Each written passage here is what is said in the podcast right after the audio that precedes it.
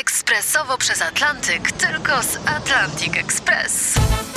Z nami wyślesz co chcesz, kiedy chcesz, do kogo chcesz i to o 40% taniej. W Atlantic Express wysyłamy wszystko. 1 800 775 7363. Mienie przesiedleńcze, kontenery, paczki do Europy. Atlantic Express o 40% niższe ceny na wysyłki kontenerów, samochodów i paczek. Ekspresowo przez Atlantyk, tylko z Atlantic Express. Mało kto dziś pamięta.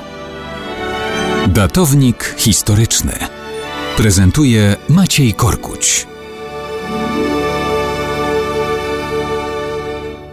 Mało kto dziś pamięta, że 6 listopada 1835 roku w Paryżu zmarł Marie-Henri de Rigny, francuski admirał, minister wojny, który przeszedł do legendy przede wszystkim jako jeden z trzech dowódców floty francusko-angielsko-rosyjskiej w bitwie pod Navarino.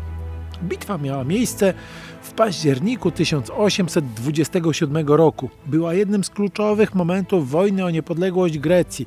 Wojny, która zaczęła się od powstania przeciw Imperium Tureckiemu. Powstanie to spowodowało międzynarodową interwencję i doprowadziło do niepodległości Grecji, ostatecznie potwierdzonej w roku 1830. Zbyt mało pamiętamy tak na marginesie, że takie konstrukcje, czyli powstanie, które wywołuje reakcję świata i przynosi zwycięstwo, były możliwe. To też pamiętajmy, że to jest szeroki kontekst, w którym zaraz potem wybuchnie w Polsce antyrosyjski bunt w noc listopadową. Ale wracajmy do Navarino. Ta bitwa była wynikiem upomnienia się mocarstw Zachodu i Wschodu o przestrzeganie przez Turków zasad greckiej autonomii wcześniej narzuconej. Turcja pokazała wysłannikom tych mocarstw drzwi, a opinia publiczna Zachodu jednoznacznie sympatyzowała z Grekami. W takich okolicznościach u wysp greckich pojawiły się nieprzypadkowo francuskie, brytyjskie, a także rosyjskie eskadry wojenne. Miały uniemożliwić operację floty turecko-egipskiej.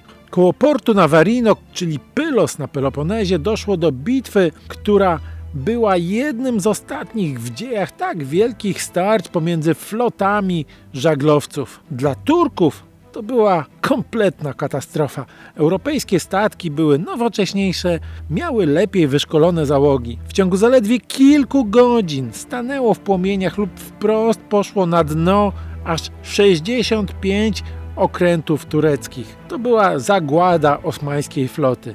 Zabitych i rannych sułtan musiał liczyć w tysiące. Zwycięzcy dowódcy, czyli nasz Francuz Derigny, Brytyjczyk Edward Codrington i rosyjski kontradmirał z Holandii Ludwig Hayden przeszli do legendy greckich walk o niepodległość, a ich trójboczny pomnik do dzisiaj jest centralnym punktem greckiego Pylos na Peloponezie.